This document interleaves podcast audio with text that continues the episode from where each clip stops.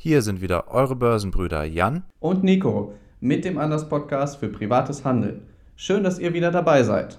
Bitte beachtet unseren Disclaimer in den Shownotes. Und jetzt viel Spaß mit dieser Folge.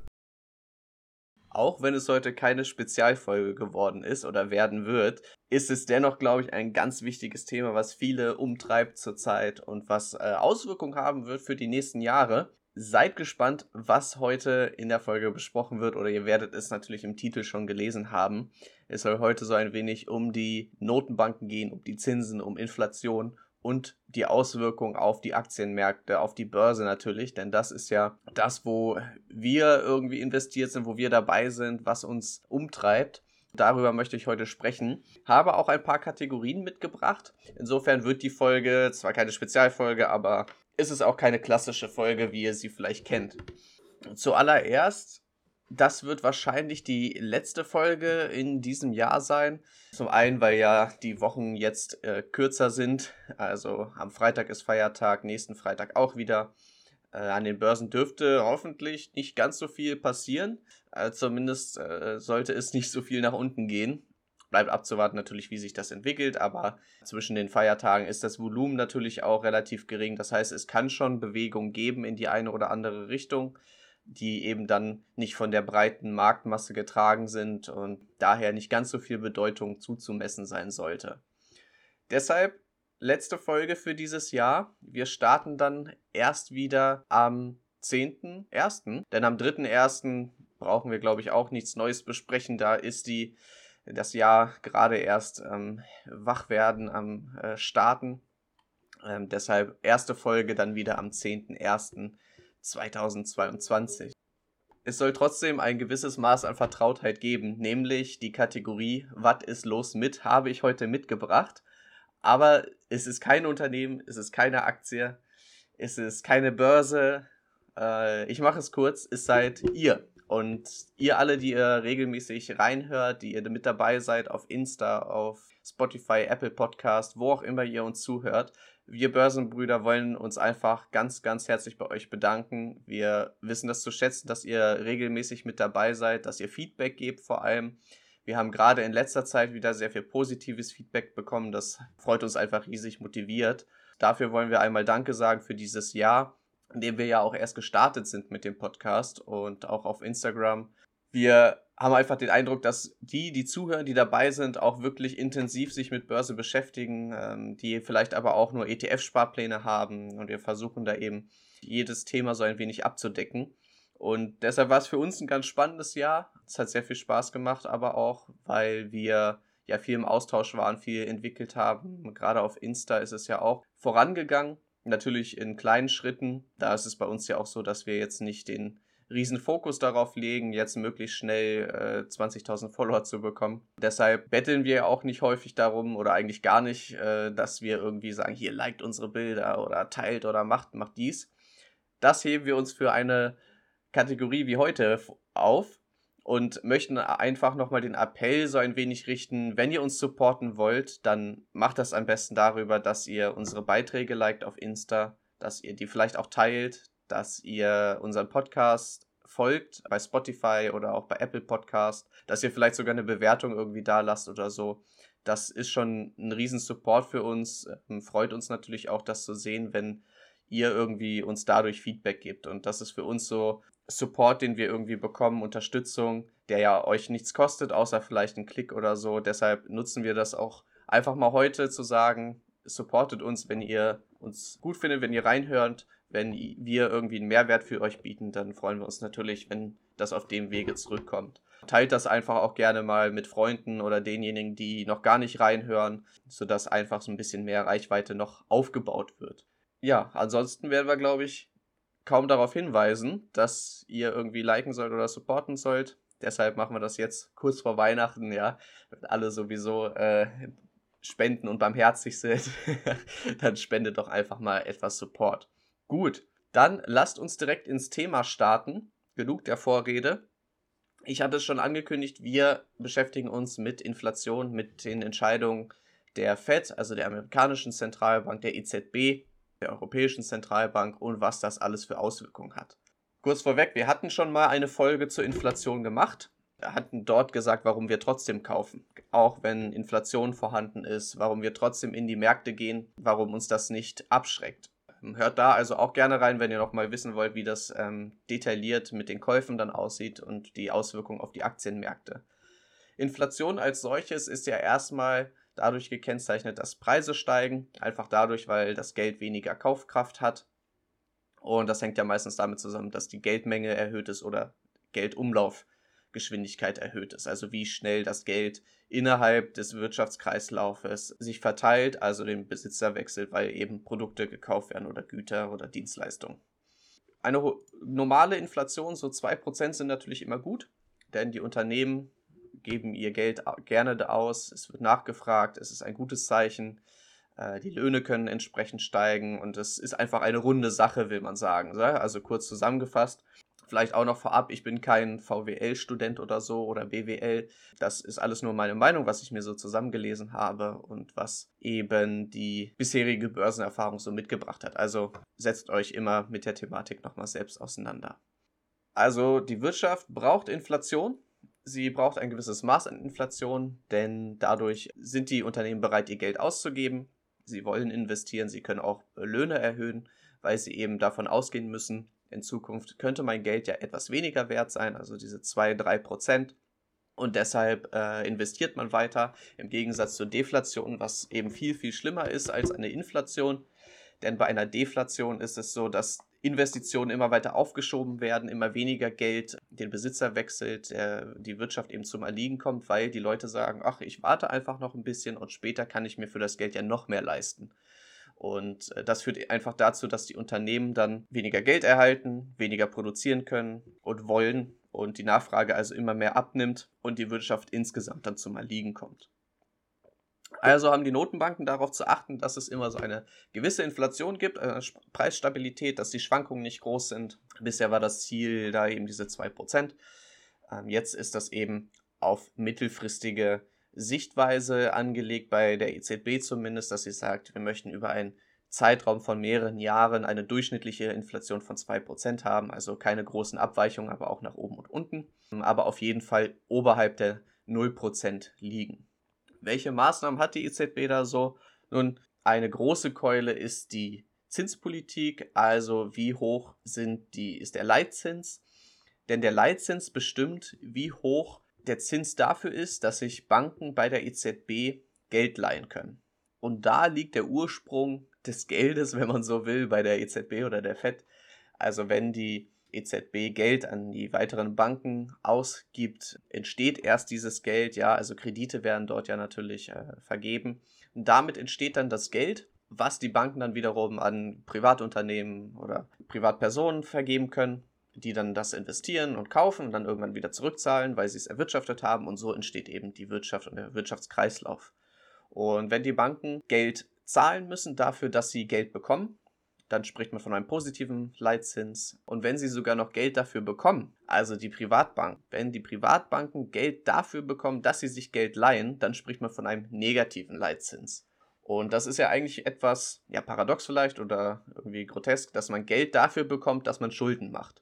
Das ist eine sehr, sehr starke wirtschaftspolitische Maßnahme oder geldpolitische Maßnahme, die die EZB, die Zentralbank, fahren kann. Denn es führt natürlich dazu, dass die Banken leichter an Geld kommen, dass sie vielleicht auch sehr risikofreudig sind, denn Geld kostet nichts. Sie können sich unbegrenzt Geld leihen und damit eben die Wirtschaft ankurbeln oder auch Investitionen tätigen in Aktien oder sonst etwas.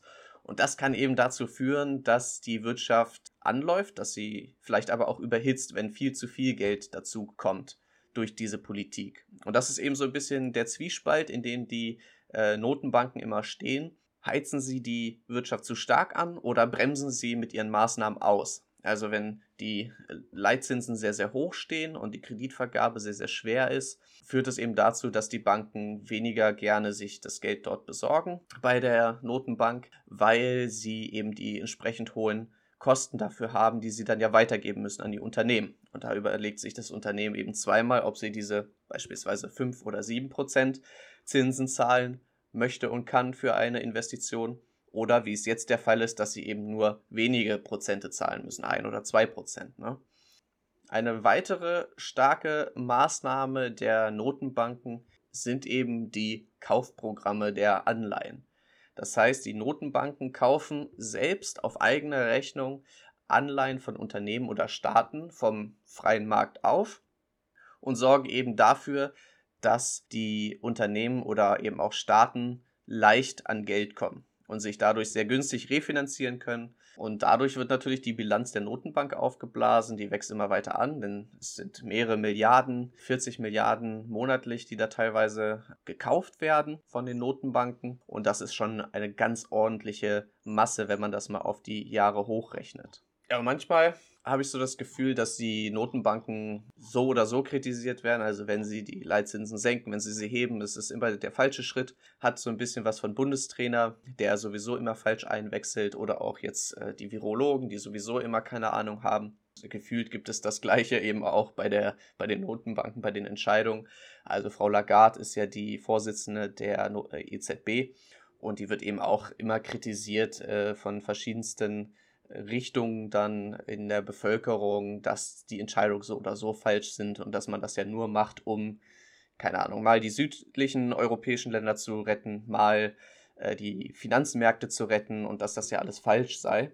Ich glaube zum einen, dass die EZB von tatsächlichen Experten besetzt ist, die sich durchaus auskennen, was sie da machen, die auch nicht auf den Kopf gefallen sind und die auf jeden Fall mehr Expertise, mehr Fachwissen einfach haben als viele von den 80 Millionen Notenbankern, die dann vielleicht hier am Stammtisch ihre Parolen schmeißen.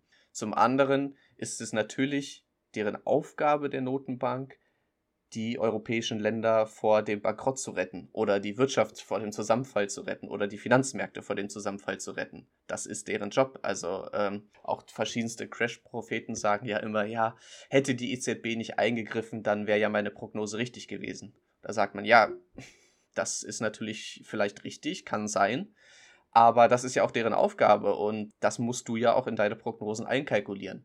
Deshalb ist es, glaube ich, auch für uns so wichtig zu schauen, was macht die EZB, was hat das für Auswirkungen auf die Börse? Dazu sollte man eben diese grundlegenden Mechanismen verstehen. Da wissen wir jetzt bereits, es gibt zwei große Hebel, an denen die Notenbanken eben schrauben können. Zum einen an der Zinspolitik und zum anderen bei den Anleihekäufen. Und bisher war es natürlich so, die Notenbanken haben gesagt, wir müssen hier die Wirtschaft unterstützen, deshalb wenig Zinsen. Die Banken sollen leicht an Geld kommen und das weitergeben, in den Wirtschaftskreislauf pumpen, Investitionen sollen getätigt werden. Das wollen wir, da muss es vorangehen. Ja, also Corona hat ja dazu geführt, dass viele Unternehmen eben nicht mehr investieren wollten, weil die Kaufkraft nicht da war in der Bevölkerung, ne? Lockdown und so weiter, das muss ich, glaube ich, nicht erklären. Daraufhin musste natürlich die Notenbank eingreifen. Zum einen waren die Zinsen sowieso schon unten. Das rührt eben aus den verschiedenen Krisen davor, Euro-Krise 2011 und Immobilienblase und so weiter. Da waren die Leitzinsen schon lange Zeit sehr weit unten, um die Wirtschaft eben am Laufen zu halten. Als zusätzliches Programm wurde jetzt also ein Corona-Notprogramm aufgelegt, das eben mit vielen, vielen Milliarden ausgestattet war von den Notenbanken, die Anleihen gekauft haben und somit für mehr Geld im Wirtschaftskreislauf gesorgt haben. Was ist natürlich die Folge davon, dass, wenn die Wirtschaft dann gut läuft, wenn sie in Schwung kommt, natürlich ist zu viel Geld da, es wird sehr viel nachgefragt. Und nach diesem sehr starken Lockdown zum Corona-Beginn kam es eben dazu, dass jetzt die Leute wieder losgegangen sind, ihr Erspartes auch mitgebracht haben und gesagt haben, gut, wir wollen Nachfrage, ne? Wir wollen Güter, wir wollen Dienstleistung. Kauf mir den Laptop, kauf mir das Auto, mach nochmal schnell einen Urlaub. Stromverbrauch geht hoch, die Industrie muss wieder ankurbeln, ja, und das Ganze hat eben dazu geführt, dass zum einen eine Nachfrageinflation entstanden ist. Bedeutet, die Preise wurden erhöht dadurch, dass die Nachfrage einfach das Angebot überstiegen hat. Warum war das so? Nun, China, Lockdown, die ganzen Güterwege, Logistikprobleme. Ich glaube, das ist ja auch in den Medien jetzt sehr stark thematisiert und vielen auch bekannt. Ich sage nur Chipmangel auch, ja, dass es hier Produktionsprobleme gab und so weiter. Und die Nachfrage ist aber trotzdem nach wie vor da. Und auch das Geld, denn die Leute haben im Lockdown weniger ausgegeben, haben Geld gespart vielleicht sogar und haben jetzt einfach die Kaufkraft, um Güter zu erwerben. Und das führt eben dazu, dass die Preise steigen, denn weniger Angebot bedeutet, die Unternehmen, die die Güter haben, fragen immer mehr nach, es muss mehr geliefert werden und sie erhöhen einfach die Preise. Und diese Inflation, die dann einsetzt, kann eben sehr gefährlich sein dann für die Wirtschaft, wenn es eben zu schnell geht. Wenn also zu schnell die Nachfrage auf dieses Angebot trifft, das eben reduziert war durch die Corona-Maßnahmen. Und da bleibt den Notenbanken dann nicht mehr viel übrig, außer wie es jetzt eben die FED gemacht hat, also die amerikanische Notenbank, die Zinsen zukünftig anzuheben und die Anleihekäufe herunterzufahren. Man spricht dann vom Tapering, weil die Anleihekäufe reduziert werden, also von der Summe. Problematisch ist jetzt natürlich zum einen, die EZB hat noch keine Zinswende angekündigt, die FED hat sie angekündigt für das nächste Jahr, hat angekündigt, das Anleihenkaufprogramm zurückzufahren und die Bank of England hat sogar direkt eine Zinserhöhung durchgeführt und damit die Zinswende schon geschaffen. Und da kann man sich ja jetzt fragen, sind die Notenbanken sich untereinander nicht einig? Irgendjemand muss ja falsch liegen. Der eine sagt Hü, der andere Hott. Was ist denn jetzt die richtige Maßnahme? Und ich glaube, dass hier einfach sehr stark auf die einzelnen Wirtschaftsräume geschaut wird. In den USA ist es tatsächlich so, dass die Wirtschaft bombig läuft. Es gibt sehr, sehr wenig Arbeitslose. Die wirtschaftlichen Kennzahlen sind alle wirklich top gelaufen.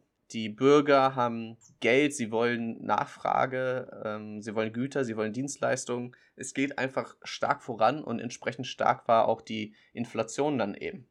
Deshalb ist es meiner Meinung nach richtig, dass die FED sich hinstellt und sagt, gut, die Inflation ist wohl nicht mehr nur vorübergehend, so wie wir das bisher eingeschätzt haben, sondern es könnte ein langfristiger Faktor sein, wenn wir jetzt nichts tun. Das macht die FED jetzt eben. Sie kündigt an, im nächsten Jahr voraussichtlich 3 Zinserhöhungen beizuführen und eben die Anleihenkaufprogramme zu reduzieren. Und das ist meiner Meinung nach eben genau die richtige Herangehensweise, dass man auf den Markt schaut, wie es in den USA läuft. Und sie schauen sich natürlich die Kennzahlen an. Verbrauchervertrauen ist so hoch wie seit 20 Jahren nicht mehr. Die Arbeitslosigkeit so niedrig wie seit 50 Jahren nicht mehr. Und das Bruttoinlandsprodukt wächst im laufenden Jahr um satte 2,75% und normalerweise ist das Wachstum in der US-Wirtschaft inflationsbereinigt maximal 2%. Also gute Gründe, um zu sagen, die Wirtschaft läuft, wir können unsere Maßnahmen zurückziehen und hier eine gewisse Bremsung der Wirtschaft durchführen, damit keine Überhitzung stattfindet. Und Überhitzung bedeutet eben, dass die Nachfrage einfach explodiert und die Investitionen viel zu groß sind. Die werden dann vom normalen Markt nicht mehr bedient werden. So kommt es dann eben zu extremen Preissteigerungen. Und das will man vermeiden, deshalb diese Maßnahmen und wie ich finde auch eine kluge Kommunikation, dass man erstmal in Aussicht stellt, zukünftig diese Zinserhöhung durchzuführen. Die Märkte können sich darauf einstellen, denn ihr wisst, es gibt nichts Schlimmeres für den Markt oder die Finanzmärkte als Unsicherheit. Und damit ist die Unsicherheit genommen und der Markt weiß, gut, mit 3 Erhöhungen können wir rechnen. Wenn es sogar nur 2 werden, umso besser, dann wird das positiv eingepreist werden, wenn es soweit ist. Aber mit 3 kann man rechnen, das wird eben in die verschiedenen Berechnungsmodelle der Investoren eingepreist. Und deshalb kam es natürlich jetzt auch zuletzt zu den Abverkäufen bei den Tech-Aktien. Denn höhere Zinsen, ich hatte es erklärt, bedeuten eben, dass das Geld weniger leicht in den Markt kommt und dadurch Unternehmen, die noch keine Gewinne erzielen, weniger leicht an Geld kommen. Und dadurch wächst natürlich nicht unbedingt der Wert der jeweiligen Aktie, die eben noch keine Gewinne erzielen kann, denn die Investoren sagen, gut, ich kann mein Geld in das Unternehmen stecken oder ich kann das Geld sicher parken und kriege dafür gewisse Zinsen. Die Gewinne der Unternehmen liegen ja erst in weiter Zukunft. Da verliere ich auf dem Weg ja so ein wenig an Gewinn, wenn ich das jetzt schon ins Unternehmen tun würde. Das sind eben die Zusammenhänge, was das angeht. Also die US-Wirtschaft ist sehr gut gewachsen. Jetzt kommt es, glaube ich, zum richtigen Punkt, dass die FED sagt, wir fahren jetzt langsam zurück, kündigen die Zinswende an fürs nächste Jahr. Es können sich alle darauf einstellen. Wenn dann die Zinserhöhung kommt, wird der Markt nicht völlig aus dem Häuschen sein und das mit einem Crash oder Ähnliches einpreisen müssen, sondern man kann sich jetzt so scheibchenweise darauf einstellen und das sieht man eben auch am Markt, dass er scheibchenweise abverkauft wird, um auf das richtige Bewertungsniveau zu kommen. Gleichzeitig nimmt die FED dadurch auch die Ängste vor der Inflation, also der Überhitzung der Wirtschaft.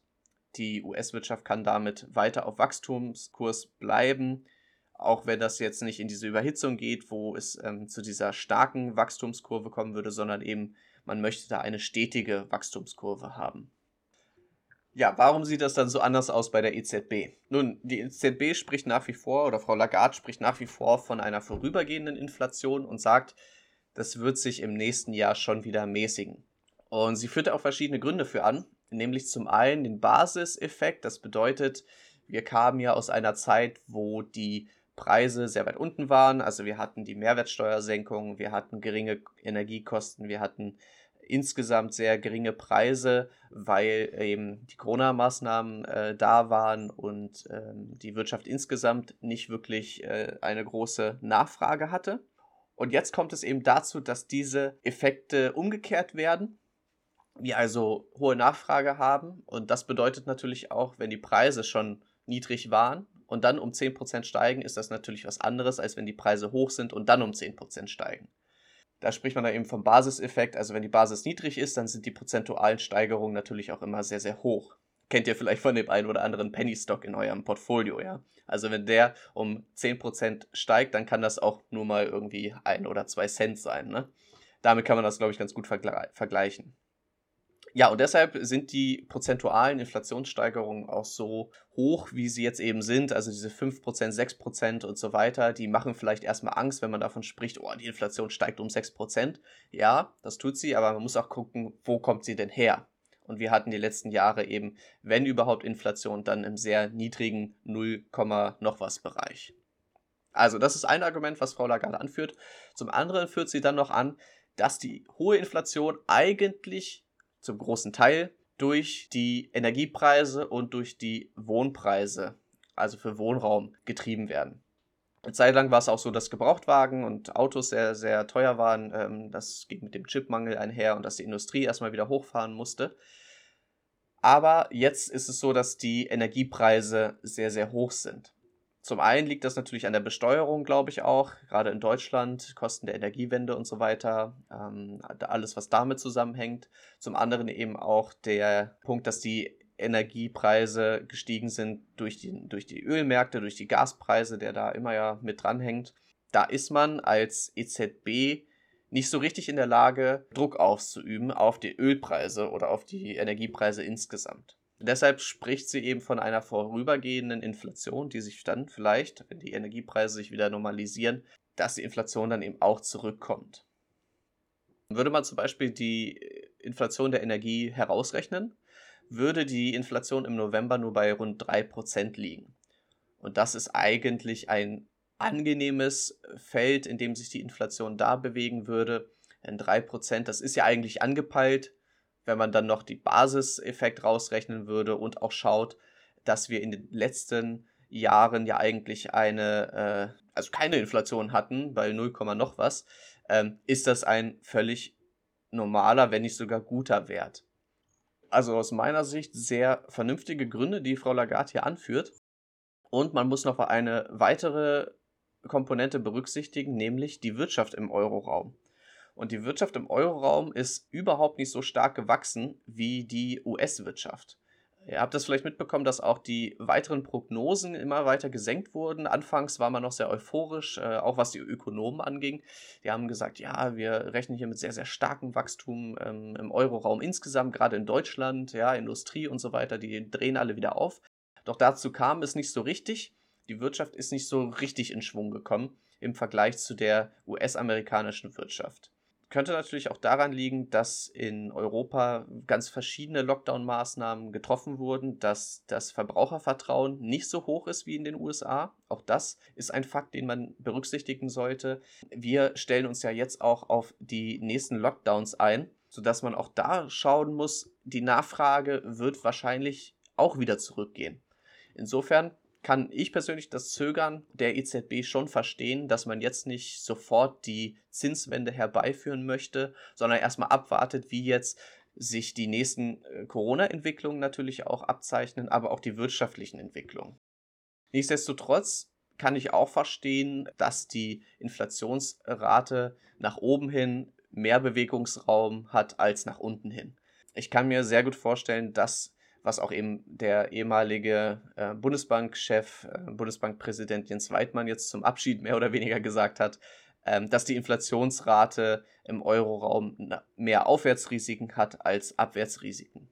Bedeutet eben, man muss sich schon auf eine Inflationsrate von 3, vielleicht sogar 4% die nächsten Monate einstellen. Nichtsdestotrotz geht auch die Bundesbank davon aus, dass im Jahr 2024 eine Inflationsrate von 2% in Deutschland vorherrschen wird oder über 2%. Das liegt zwar über der Marke, die die EZB als Zielwert hat, aber da muss man auch wieder in die Vergangenheit schauen. Wir hatten auch Werte, wo es negativ war oder nahe Null. Insofern ist das in mittelfristiger Betrachtungsweise schon ganz in Ordnung. Problematisch wird es eben, wenn wir die anziehende Inflation haben und die Wirtschaft trotzdem nicht in Schwung kommt. Also Energiepreise steigen oder auch die Preise insgesamt und trotzdem kommt die Wirtschaft nicht richtig in Gang, weil die Nachfrage dann doch zurückbleibt oder nicht groß genug ist, um die Wirtschaft voranzubringen. Das ist ein Risiko, was ich auf jeden Fall für das nächste Jahr sehe, wo ich dann aber glaube, dass die Value-Werte sich seitwärts entwickeln werden könnten. Aber die Tech-Werte, die eben trotzdem disruptiv sein können, neue Techniken an den Markt bringen, trotzdem steigen können. Und man hat das am Freitag auch ganz schön gesehen, dass es zwar insgesamt im Markt nicht aufwärts ging, aber ich habe gesehen, dass und mich gewundert, dass einzelne Werte des ARK-Fonds auch extrem gestiegen sind. Also da war eine Teladoc mit 10%, da war eine Palantir, da war eine Invitae und so weiter, die haben alle sehr, sehr stark zugelegt, wohingegen die Nasdaq insgesamt gerade mal 0,3% gemacht hat, also zwischenzeitlich stark angestiegen und dann wieder zurückgekommen. Für mich so ein gewisses Zeichen, wie es den nächsten Wochen weitergehen könnte. Der Ausblick ist da etwas schwierig zu treffen jetzt schon, denn das könnte am Freitag auch mit dem Verfallstag eben zusammenhängen. Aber es macht deutlich, dass die verschiedenen Zinsmaßnahmen der Notenbanken riesen Einfluss auf die Märkte haben. Denn wenn viel Geld zur Verfügung steht, dann wird auch risikofreudig investiert, eben in die Unternehmen, die die Gewinne in der Zukunft haben. Bei einer anziehenden Inflation, wovon man ausgeht, dass die Notenbanken das dann eben mit höheren Zinsen bekämpfen wollen, muss man davon ausgehen, dass diese Werte dann eben eher abverkauft werden. So viel vielleicht zum Thema.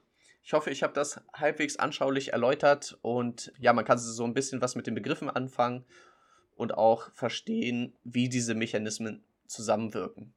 Dann habe ich zum Abschluss, bevor wir den Deckel drauf machen, tatsächlich noch eine neue Kategorie, die ich mit in den Podcast aufnehmen möchte, und zwar so eine Art Ausblick. Das würde ich so gestalten, dass ich am Montag eben, wenn unsere Podcast-Folge online geht, immer so einen kleinen Ausblick auf die Watchlist für die laufende Woche geben würde. Ganz, ganz wichtig, das ist keine Handlungsempfehlung oder keine Anlageberatung, sondern das sind einfach nur so persönliche Watchlisten, Ideen, die ich einfach habe, die ich mir angeschaut habe, wo ich mir vorstellen kann, dass da in der laufenden Woche was passiert oder auf die ich einfach achte. Was passiert, kann nämlich auch bedeuten, ja, ich habe die Aktie im Blick, aber ich steige nicht direkt ein, sondern ich schaue einfach, wie entwickelt sich die Aktie und vielleicht ist sie ja an spannenden Marken, die ich dann im Ausblick auch schon nennen kann, die relevant sein könnten. Ja, für das nächste Jahr insgesamt glaube ich, dass die Indizes eher in eine Seitwärtsphase übergehen werden, dass die Marktbreite einfach nicht so hundertprozentig vorhanden sein wird. Es wird noch stärker selektiert zwischen den Aktien, die wirklich Potenzial haben und den Aktien, die sich zwar interessant anhören, aber von den Investoren nicht mehr so hundertprozentig unterstützt werden. Das hat man eben auch, ich hatte es eben schon angesprochen, am Freitag gesehen, einige Aktien, Tech-Aktien, sehr stark, wirklich gut angezogen und andere hingegen haben auf den Deckel bekommen und wurden abverkauft. Als Watchlist für diese Woche habe ich ein paar Aktien mitgebracht. Und zwar zum einen die Aktie INCYTE, also INCYTE, eine Biotech-Aktie, ist aus verschiedenen Abwärtstrends jetzt ausgebrochen. Das finde ich sehr, sehr interessant, dass sie wirklich nach einer gewissen Bodenbildung jetzt eine sehr starke Aufwärtsbewegung durchführt. Sie hat am Freitag eben auch profitiert vom Verfallstag. Ich würde hier einen kleinen Test der 100-Tage-Linie nochmal abwarten und dann, glaube ich, wäre es sehr interessant für einen Einstieg. Der GD200 ist auch in Reichweite.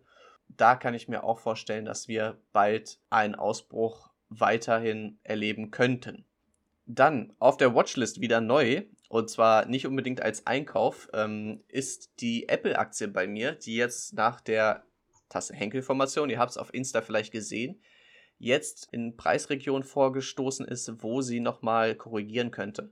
Deshalb würde ich hier erstmal vorsichtig agieren, wenn ihr schon investiert seid, erstmal nicht nachkaufen, sondern nochmal etwas abwarten, ob diese starke Aufwärtsbewegung dann auch Bestand haben wird.